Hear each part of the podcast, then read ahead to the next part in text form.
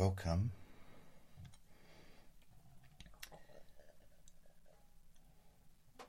To my grumbling tummy. So, welcome to jasonnewland.com. That's my website. Check it out, baby. And this is Let Me Bore You to Sleep. Please only listen when you can safely close your eyes. And my name's Jason Newland. Probably way more information than you ever wanted to hear. But it's okay. It's okay. There you go. Hmm.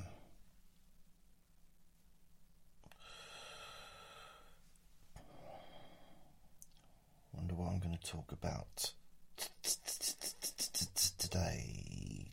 No. Uh. uh, uh. uh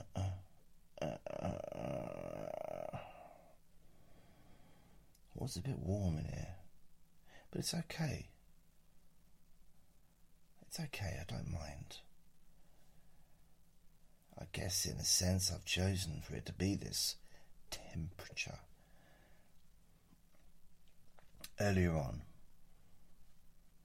because it's now, it's near the end of the day on Sunday, the 4th, 3rd of uh, January 2020. I actually went to bed about nine nine thirty in the evening.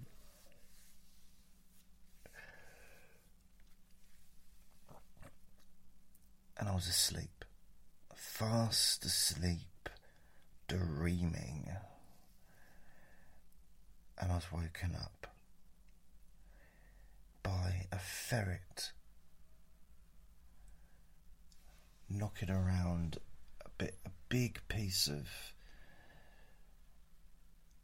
I don't know what you want to call it, foam, polystyrene, um, this stuff they put in packaging, you know, when they deliver, they, whoever they are.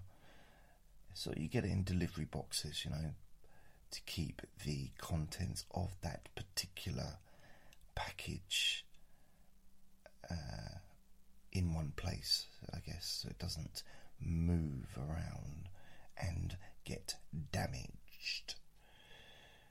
I forgot it was even there. It was right at the back of the room in the bedroom.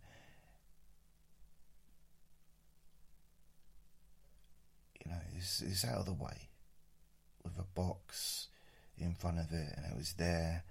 The carpet cleaning machine was in front of it, and there was something else in front of it as well. So he hasn't touched it at all for however long it's been there. All I can think of is he wanted me to be awake. Because when I woke up,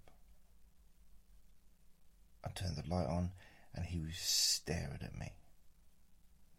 He was nowhere near the actual thing. And I was trying to figure out what is he was playing, and I could see what it was he'd been uh, scratching and you know moving around. So it was his way of waking me up, and I've seen him do it before. It might sound like I'm just you know making it up, maybe sort of kind of adding a personality onto an animal and uh, you know all that stuff. I've seen him do it. Not that particular thing, but you know, I've seen him in the morning, you know, especially in the summer when it's really light early. And I'll be laying there on my right side so I can see the rest of the room if I open my eyes. So I'm lying there asleep.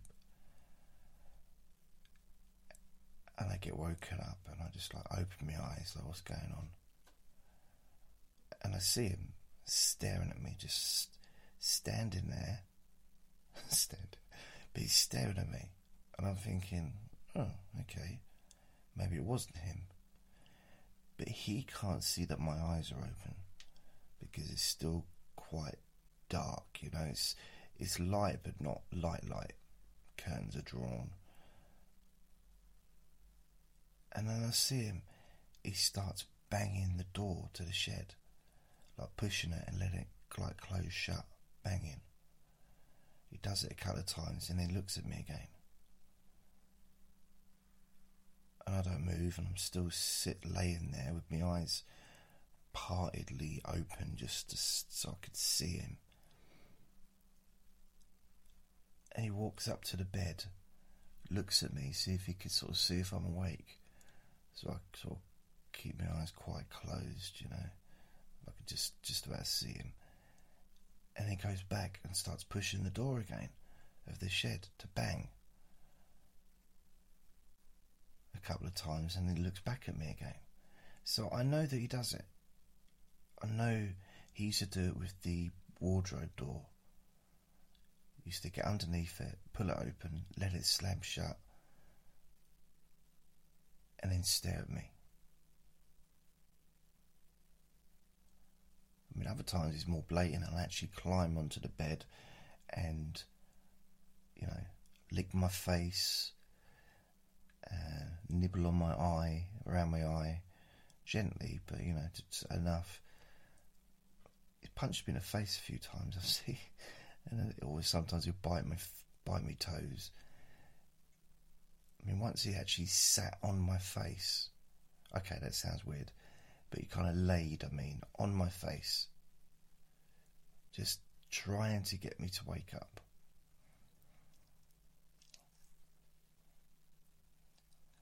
So he's a clever little boy. But there's a fine line between being a clever ferret and being a really annoying ferret.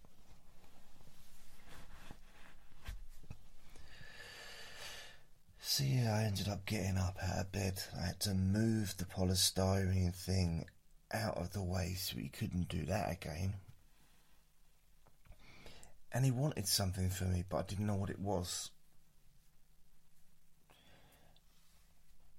I went into the kitchen, he followed me into the kitchen, and he went into his place that he normally stands when he wants an egg.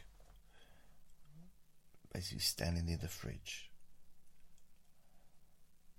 So I got him an egg, and he had that, and he was happy.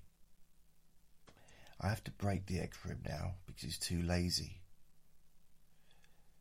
See, like a couple of years ago, he would knock the egg all around the flat, push it against the skirting board, against doors, until he could break it open.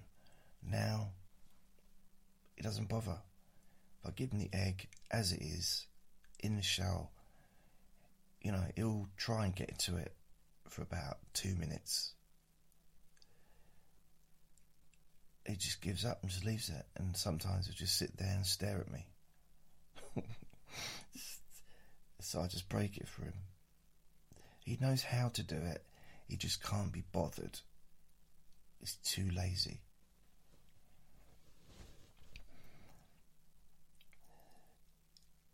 Think it might just because he's he's getting older now. He can't stand on both legs. Like before he used to be able to stand on his back legs, standing up, almost like begging for stuff or just standing straight up with his hands by, you know, in front of him, looking at something or sniffing or trying to do something. Now he loses balance and he falls over. So he, he hasn't got the strength in his back legs that he used to have, which is probably, you know, just due to his age. it's a little bit sad, a little bit, just to see how he hasn't got. I don't know, just he can't do all the things that he used to be able to do. You know, three years ago, he'd be able to jump up, up onto this settee easily. Now, He doesn't even attempt it. He just sits down and stares at me, waiting for me to pick him up. So I don't know if it's because he. I'm not sure if it's he can't do it, or he thinks that he's just controlling me. Because whenever he stops and stares at me, I I give him attention, I pick him up, and I seem to do the things that he wants me to do. If he wants me to change his water, he knows how to get me to do that. He knows how to get me to change his food or give him some food. He he knows how to get me to go take him for a walk. He knows how to get me to give him an egg. He knows how to get me to pick him up. So I guess why would he need to bother doing anything for himself? Because I'm here to do it all for him. Yes. Suppose it makes sense in a way. In a way. But then I'm lazy. I can't be bothered to cook food. I'm hungry. And I've got food and I don't want to cook. Can't be bothered. Generally cannot be bothered. I'm hungry. My stomach's rumbling and all I'm doing is eating breakfast cereal. Because it's easy and it's quick and it's temporarily filling. Can't be bothered. Don't want to go into the kitchen and spend. I mean, it's so easy. I could just turn the oven on, wait 10, 15 minutes, go back in, put something in the oven for half an hour. I could just, even if it was just a, a sausage sandwich or sausage toasted sandwich, easy. I could do that so easily. I've got stuff in the freezer that I could cook and have a meal. I've got potatoes, I've got frozen veg, I've got tins of beans, anything that I need really. But what I really want is someone to do it for me. Very lazy, and I'm not really. This is quite a new thing for me. You know, I've lived on my own for a long, long, long, long, long, long, long time, and always cooked for myself. Never anything glamorous, very basic, basic food. You know, potatoes, maybe some veg, and something to go with it. That's kind of it. I've never been, never made myself a curry, or I've never made myself a shepherd's pie. All, all the things that you can get in a frozen meal for one,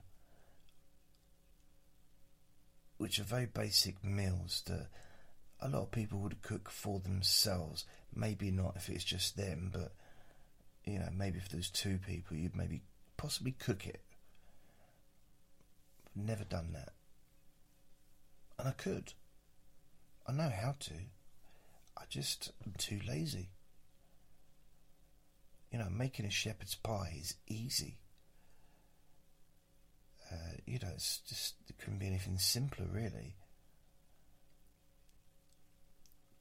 I went to catering college when I was sixteen.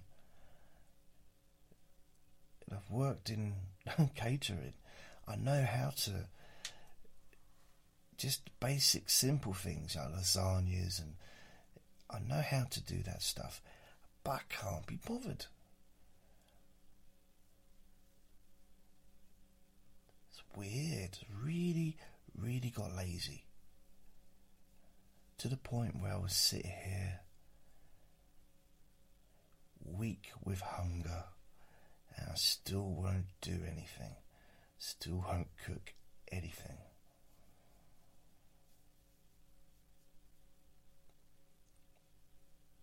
I just don't get it. I don't get it at all. It's very strange. Let's have a drink. the little flat table I've got, which is like a thing that you put over the bed, you know, you, uh, that you can eat on.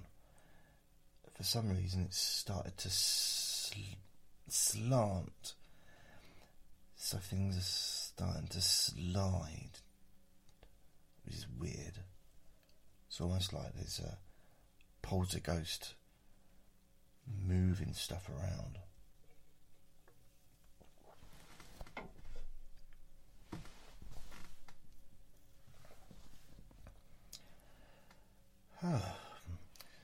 so yeah, New Year, New Year.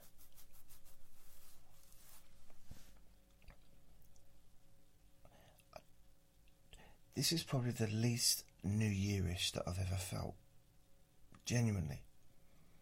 It feels like a continuation, a con- complete continuation of the of the last year. That doesn't. There's no. Doesn't feel fresh at all, and I just. And this is my positive time of the year. January, new. It's not even about new resolutions, really. It's it's new energy, new. Like, okay, let's get going let's put more effort into what I'm doing, or let's start a new business, or uh, something. I'm, I'm going back years and years, but there's always been something that I've been putting time into. And in all honesty, I think if it wasn't for the lockdown that my area's in, I'd be able to go and get something to eat.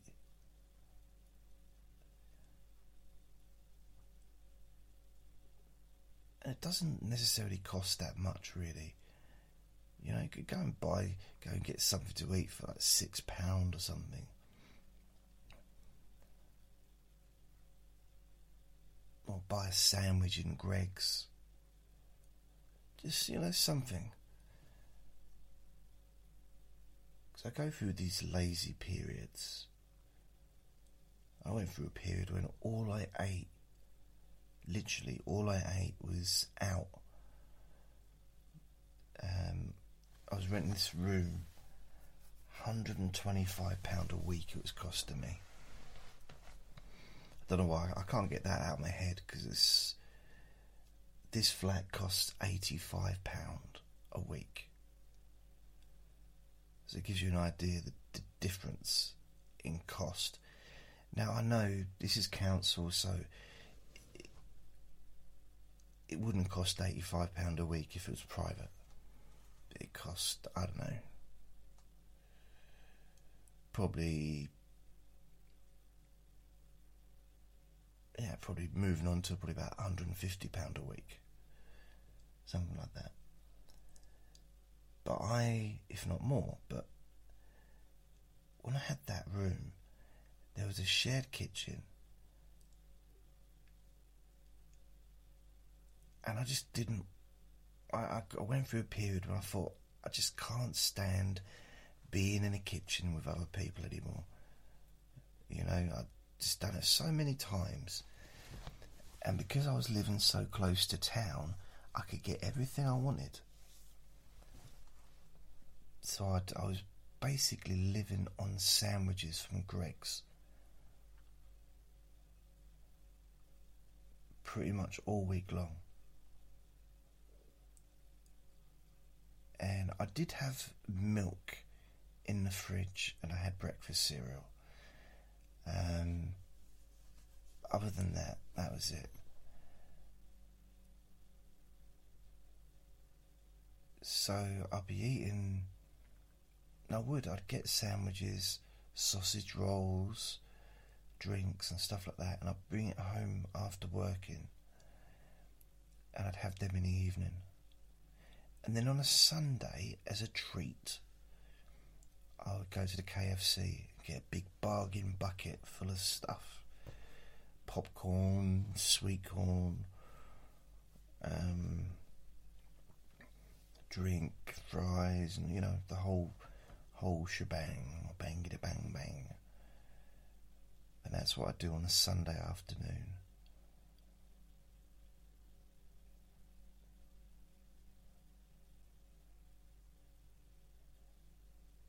So, you know, I kind of miss being close to town because during these extremely lazy moments, I could just make use of the resources that I don't have here because there's nothing here.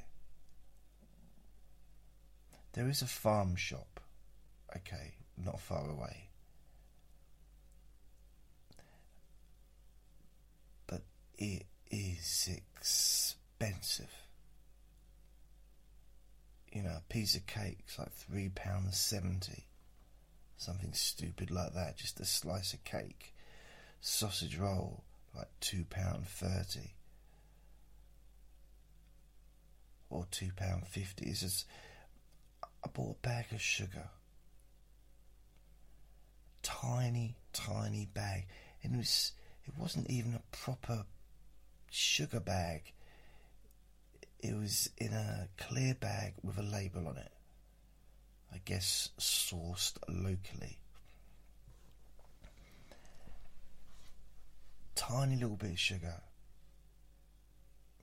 Half of a small bag. Yeah. And it was nearly two pound.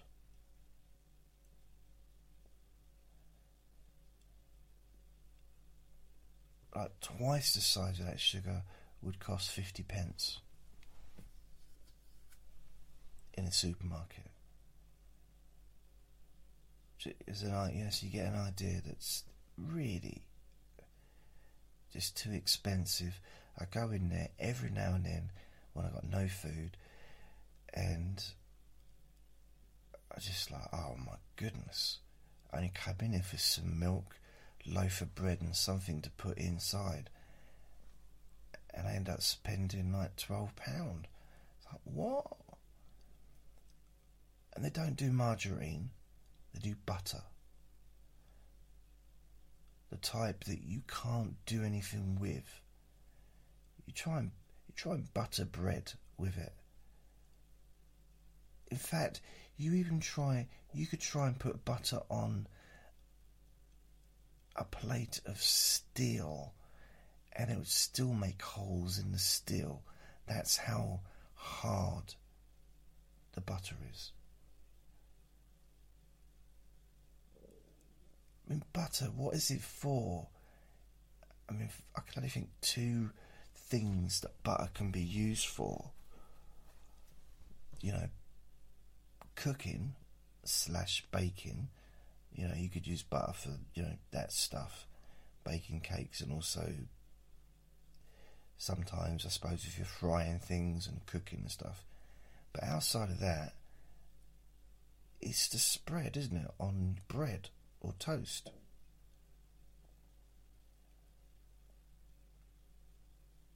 Or if you've locked yourself out of your car, you could use it to chuck through the window and break the window with it. It's that hard. And honestly, when I was walking home with my shopping, I've never felt safer than I did when I had that bar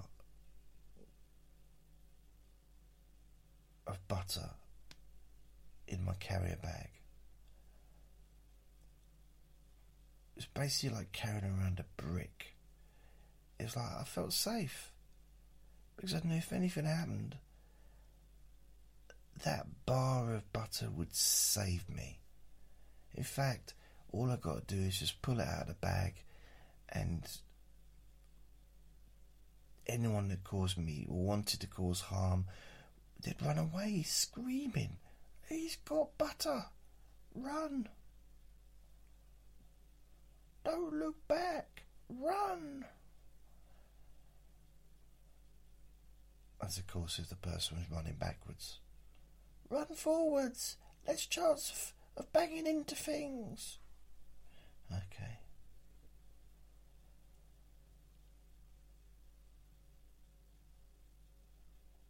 But seriously, I got I got some butter from them. I put it right. It was the hottest day of the year. I filled the bath up with hot water. I floated like a dish on top of the water and put the butter on top.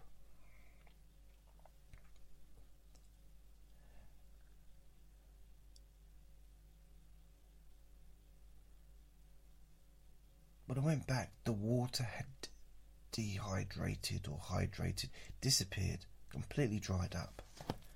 Butter intact. If anything, it was harder.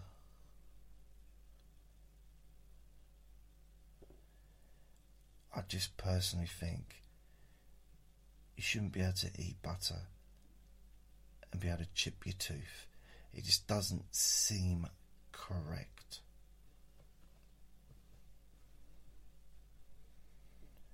Now, I'm not anti butter. In fact, in fact, I would say I like butter. I like the taste generally. Not a big fan of the Irish one, the green. Um, not all Irish butter, no, just a specific one. It's a little bit too rich for me. Golden berry or dairy or something. But I quite like, you know, butter itself is nice, but I prefer margarine. I really do. Mind you, I had some margarine. It was a buttery spread, which is olive oil and supposed to be healthy. Uh, again, I couldn't use on bread because it just broke the bread up. And some might say, well, how are you actually spreading onto the bread? Are you putting all your weight on it? Are you using a bread knife with the serrated edge facing down? No, I'm not. I'm not doing any of those things. I'm just using a normal knife, and if I can, I use a butter knife.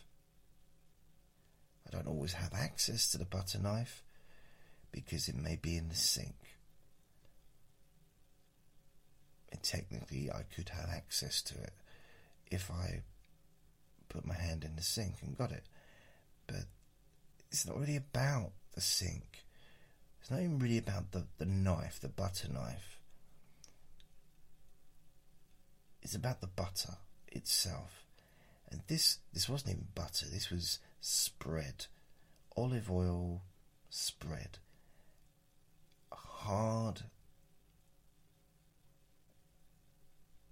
as rock. I mean, it wasn't hard as rock, that's an exaggeration, but it was hard. It was unpleasant, and it's just these lumps. And the thing is, right, okay, right, bear with me here. It's a buttery spread made with olive oil which is supposed to be much better cholesterol wise. I can understand that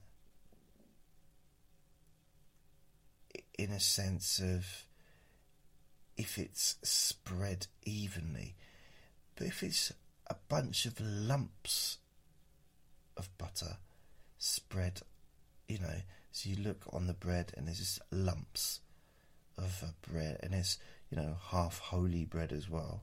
I don't mean religious. Then you're, you're eating a lump of this stuff, which tastes nice, but from a calorific, uh, fatty depositing exercise, I imagine it's not such a great idea. Of course, I might be wrong. Never have been yet, but a, there's always a chance. Mm-hmm. Hmm. So, I just don't know what to think. I don't know. So yeah, I've got um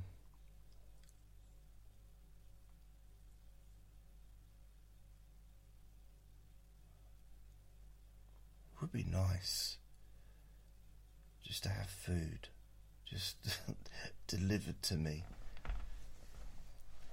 I mean, I don't think that's yeah, it would be nice. I just never had it really.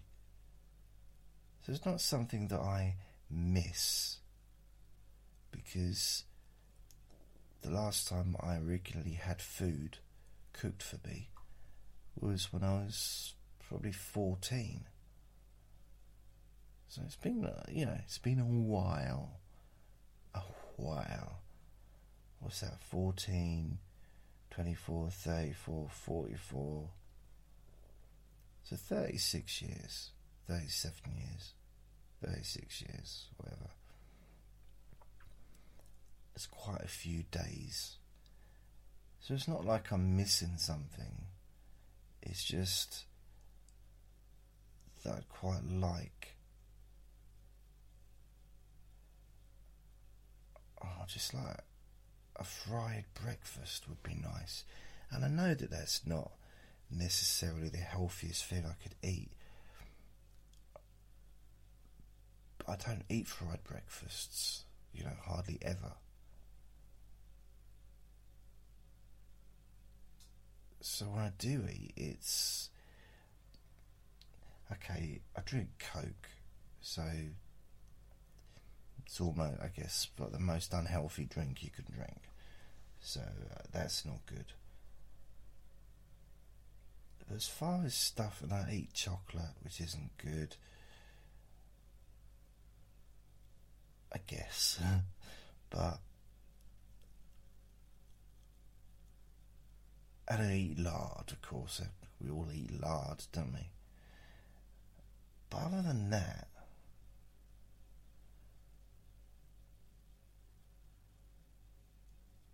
yes, but I can't really say the word I eat healthily. But I don't eat like really unhealthily when I cook. I know that bread is supposed to be pretty not the greatest thing to eat, but and milk apparently. You're not supposed to drink milk really. But I've been doing that for, for since I was born really. It's been a staple of my diet. Bread and milk. Margarine or butter whatever on the bread. I'm not saying that all I do is eat bread and milk. I dip the bread into the milk? Ugh, no. But it's definitely been a part of my diet over the years. But then so's water. I've been a big drinker of water, bottled water, all the way from my late, yeah, from my late teens. So, yeah, from adults, from the age of 17 or something, 18, I've been drinking bottled water. So I probably drank more water than the average person over this period. But a lot of that was, especially in my 20s, is because I didn't have any money so water was cheap to buy, so I'd be drinking water, and you know I'd have some milk.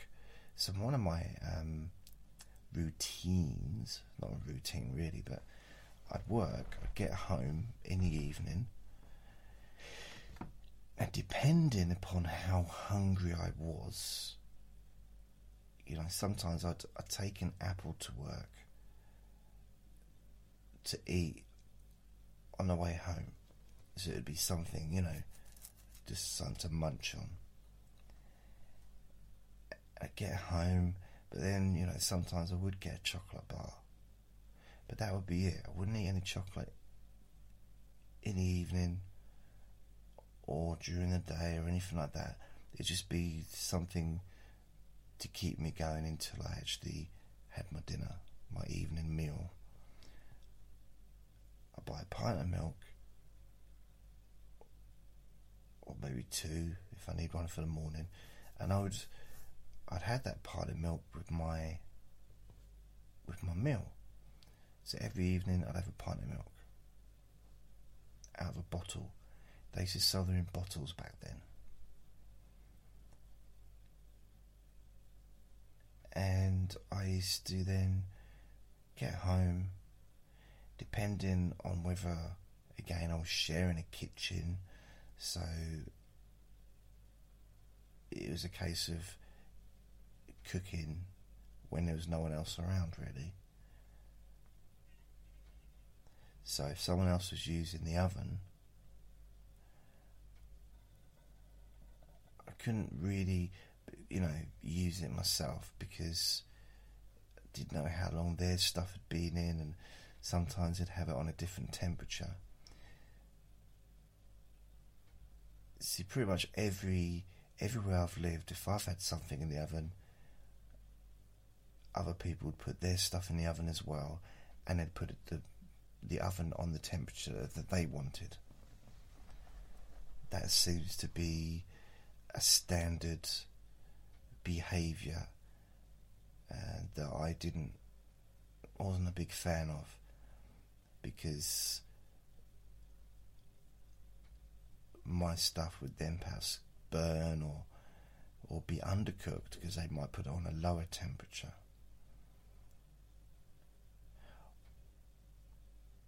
I think I've even had people take my stuff out of the oven. and then I think someone put it out, took it out of the oven thinking that I just left it in there. You know? And they needed to use it. It happened in a laundrette once. Not um, food taken out of the oven. But I came into the laundrette and the laundrette was around the corner from where I lived. Went in there, put my stuff in the washing machine. I left, and then I came back. You know, half an hour later or forty minutes later, to find my clothes on top of another washing machine. In basically, and there was uh, washing powder all over the top of the washing machine. My wet clothes were just there, being taken out, and someone else was using that washing machine.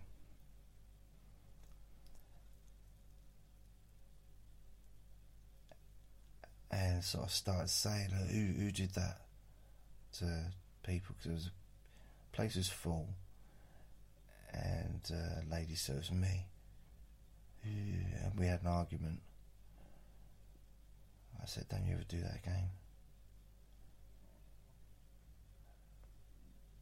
I said, If you could have done it, there's baskets there. Why couldn't you put them in a basket? You don't put it on the top of a dirty washing machine. And she kicked me in, kicked me in the nuts. So So, ah, so I put it and put my stuff in the washing machine, in the tumble dryer. Yeah, luckily, I, I think I managed to get rid of most of the flakes of washing powder. It's like really just chuck my stuff on the top. What are you doing? Firstly, I don't really want people to see my clothes because you know best intentions, with the best intentions, not all washing machines can get all stains out of all all uh, clothes. So I don't really want my. I don't know. Just saying. I didn't, want my. I didn't didn't even want my clean laundry aired in public. Then I'd use the tumble dryer.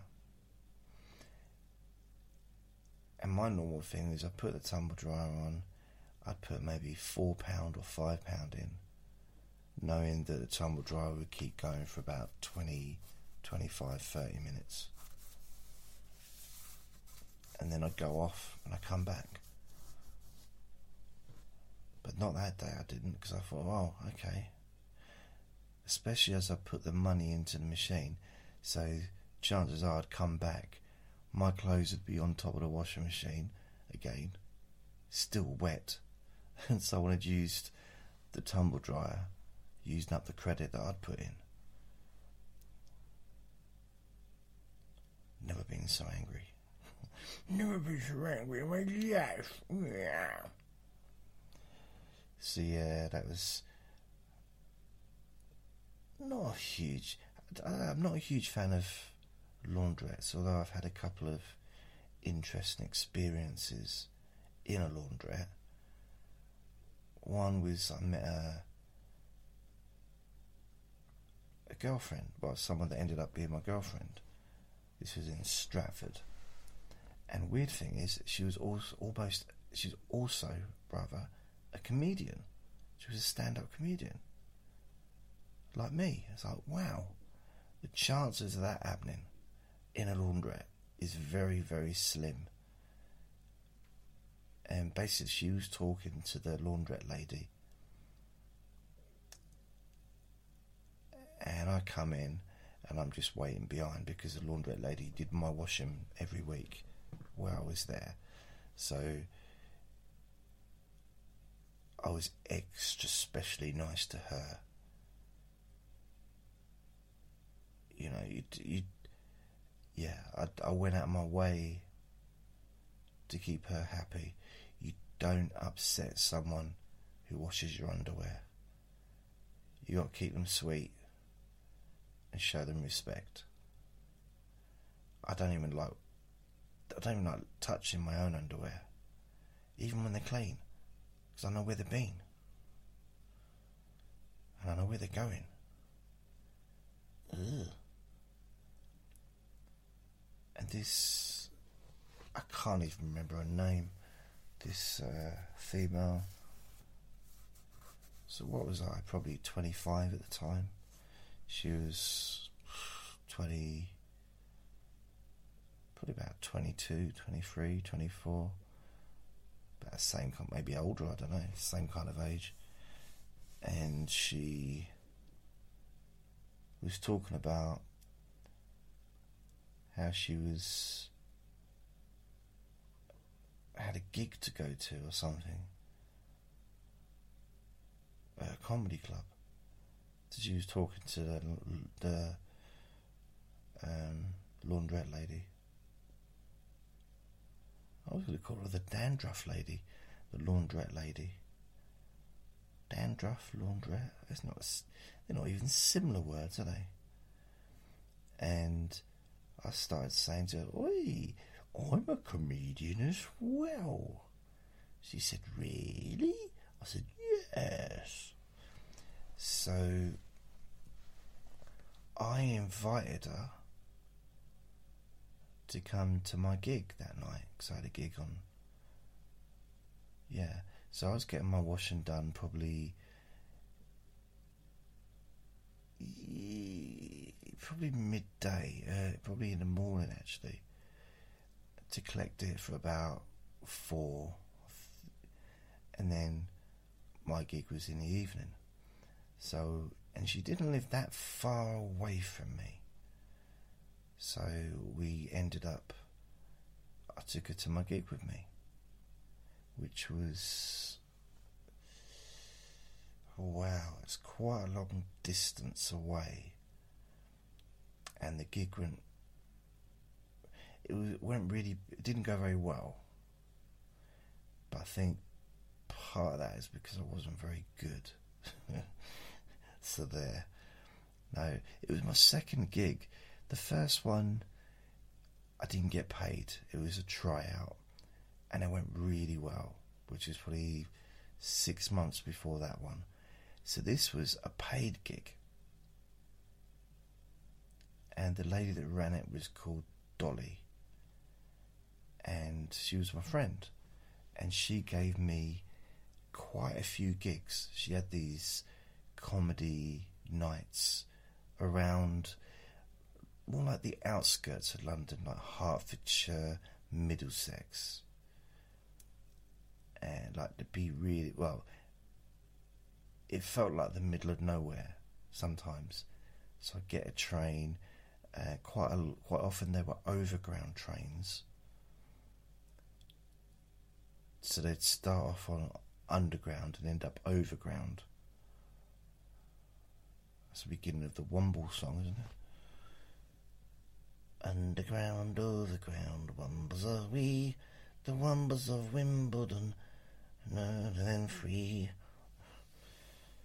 So she gave me all these paid gigs, and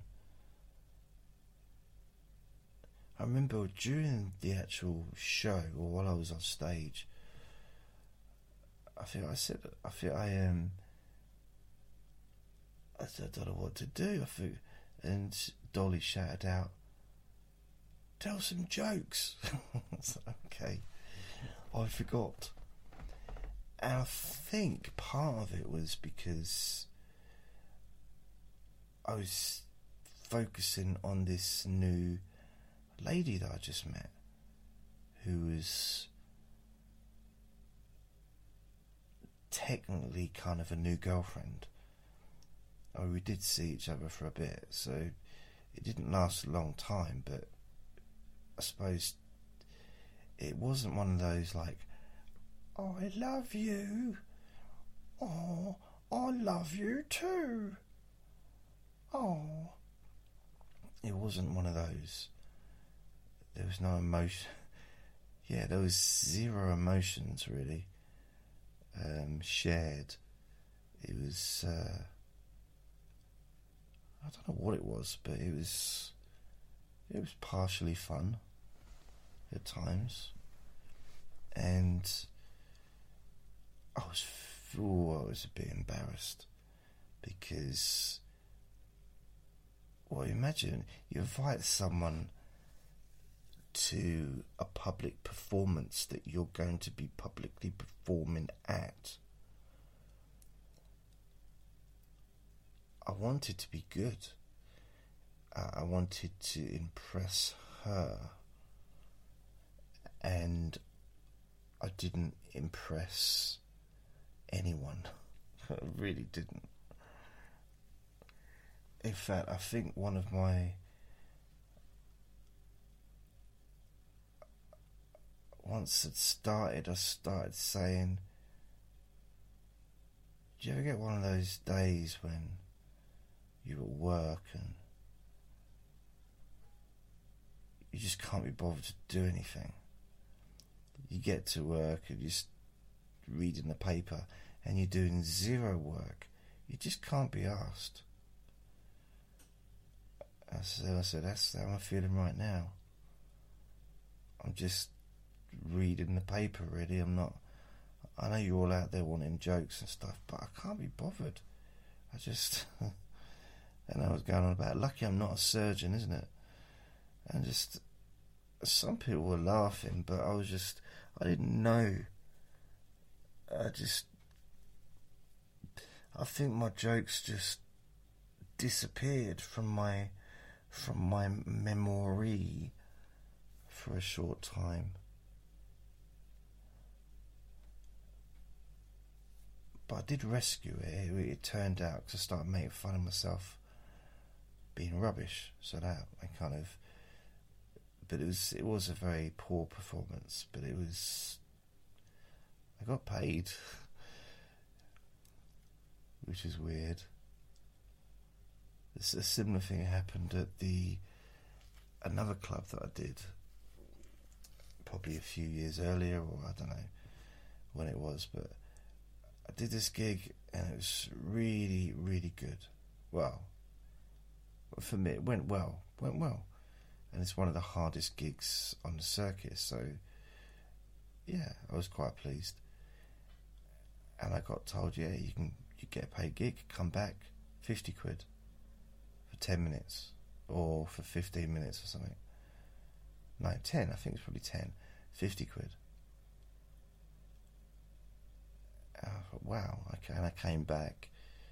I, I called him uh, in the week, and he gave me a gig. Probably three months later, went back. It didn't. I didn't go down. I, I didn't completely bomb, but it wasn't as good. It was probably fifty percent as good as as the original one. So I had maybe I had some people laughing and some people just you know, but it was well known for being an aggressive comedy club. So if it didn't like you, they'd start chucking stuff. And that didn't happen with me. So they must have, at the very least, accepted my existence.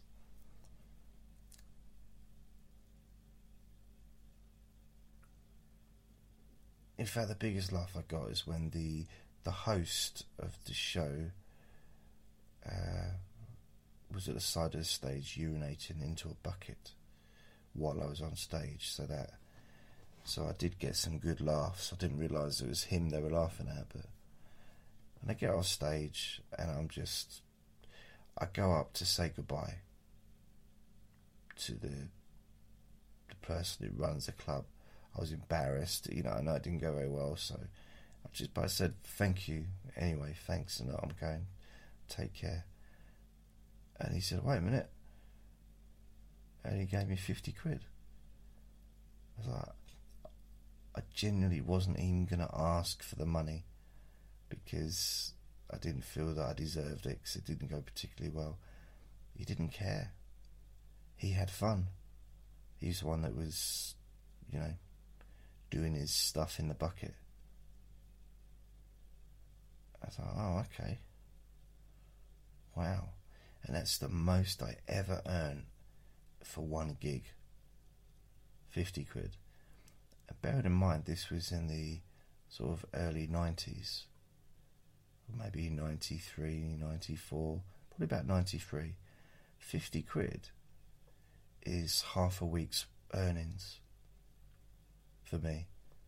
I was earning just over a £100 a week, working full time.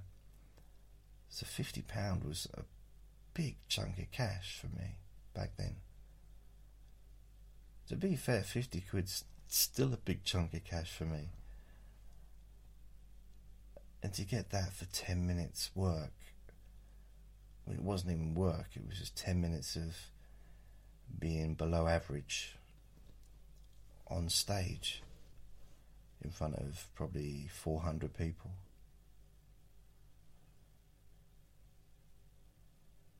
It was like, wow.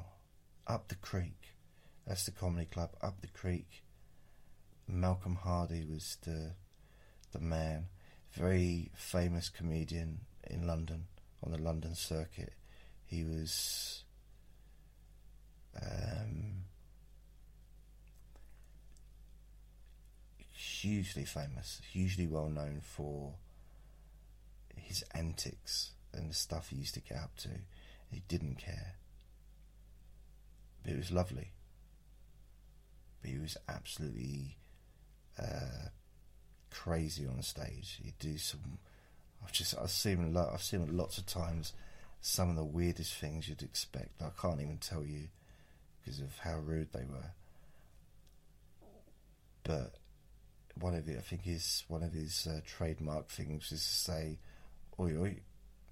He'd just get on stage, "Oi oi." Uh, I think he introduced me as the next act's name's Jason. He's got one name, Jason. Might be good, might be shit. Jason. And that was it. And he'd walk off and I'd get on. That, that was his introduction to me on the, the first gig I had. Um, it was like, wow. It was actually. It was an experience because Up the Creek was known to be, I think it used to be called the Tunnel Club. And it was horrible then. You know, people used to chuck bottles at the axe and everything. This was a more um, it was the same. It was the same crowd, I think, but they were more verbal than anything else. So there'd be a lot of heckling, a lot of shouting, off, off, off, and stuff like that. I didn't get that. So I, for me, in a way, it was a success because I didn't get, I didn't didn't get removed from the from the stage.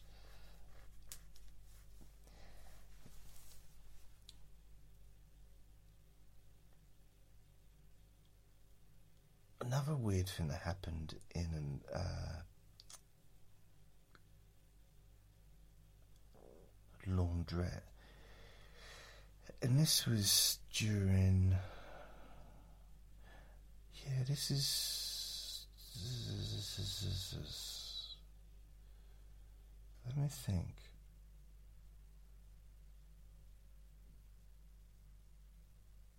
Yeah, this is when I was at college on a massage course. So I was doing a course which was full time, doing massage, uh, what else? Reflexology and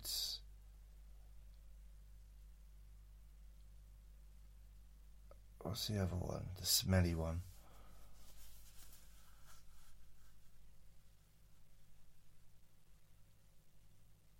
Um, I can't remember the name of it. It's weird, isn't it? But it was basically a complementary therapies course and aromatherapy. That's it.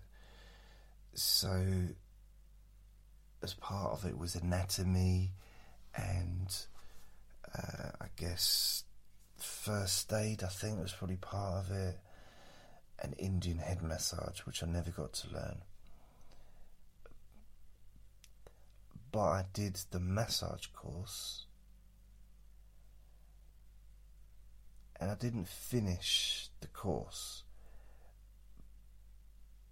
But I did a lot of practicing with the massage with people outside not in the street, but people that I kind that I knew, and also with the reflexology. The aromatherapy, because it was a lot more to it with all the mixing of the oils and stuff. They started teaching us that, and that was going to be going into the next term, and so I, and also anatomy as well. So it's pretty full on. And like I always have done in the past, if I start learning something new, I would buy every book I could get hold of. So, with anatomy, every book, reflexology, every book I could get. So, I, I definitely knew my way around a foot and all the different parts and you know what what's supposed to correlate with which other you know like your organs or your parts of your body and I was in the laundrette at that time. So it would have been I don't know one whenever I had time to, to go to the laundrette. And a lady comes in. Early 20s probably. And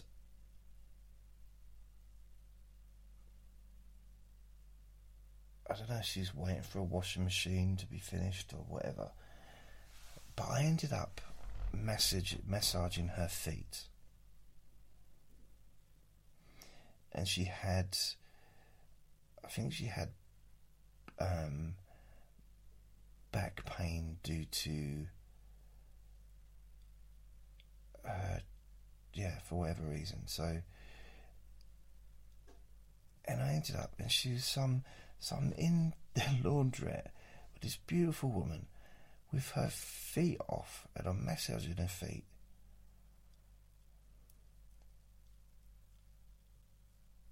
And it was only afterwards when we'd said goodbye that I thought, um, perhaps I might have been able to ask her out on a date.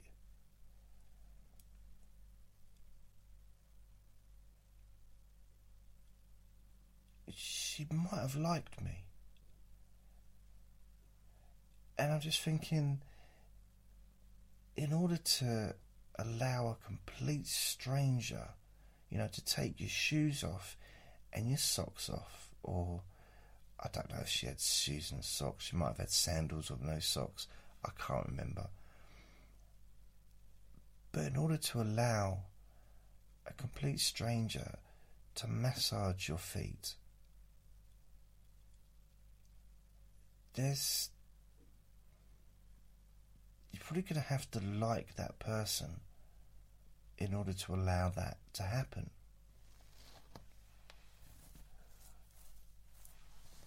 So I think I missed an opportunity there. slightly. Slightly missed an opportunity. But the thing is, because I was being professional, however weird it might sound, and I've been interested in helping people with pain relief for a long time, ever since I learned hypnosis. So, you know, I was already a hypnotist at that point. I'd already done hypnosis with people to help them with different things. So for me, this was another way to help to reduce pain. So I jumped at the opportunity and I was being professional. Completely. Focus, you know, while her foot was in my hand, I was focusing on trying to reduce her pain. But generally, that's what my focus was. That's what I was trying to do. That was my entire intention. Now, if I was on a date and then at the end of the day, we end up sitting on a sofa in a living room, mine or hers.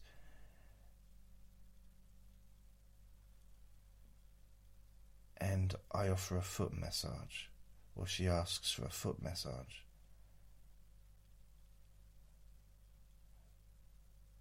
I'll admit that while I'm rubbing her feet,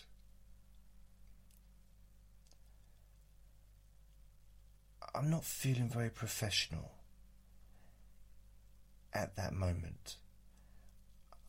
I'm not thinking about.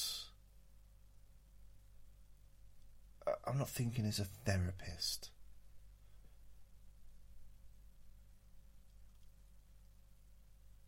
Because it's a different scenario. I'm probably more likely thinking, I wonder if I'll get a cuddle. I wonder if she'll let me hold her hand, you know? Which I wasn't thinking about when I was in the laundrette.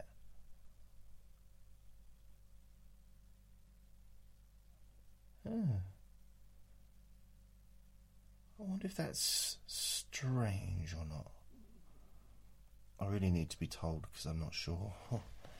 I can't judge it for myself. Right, anyway, so that's the story of the laundrette.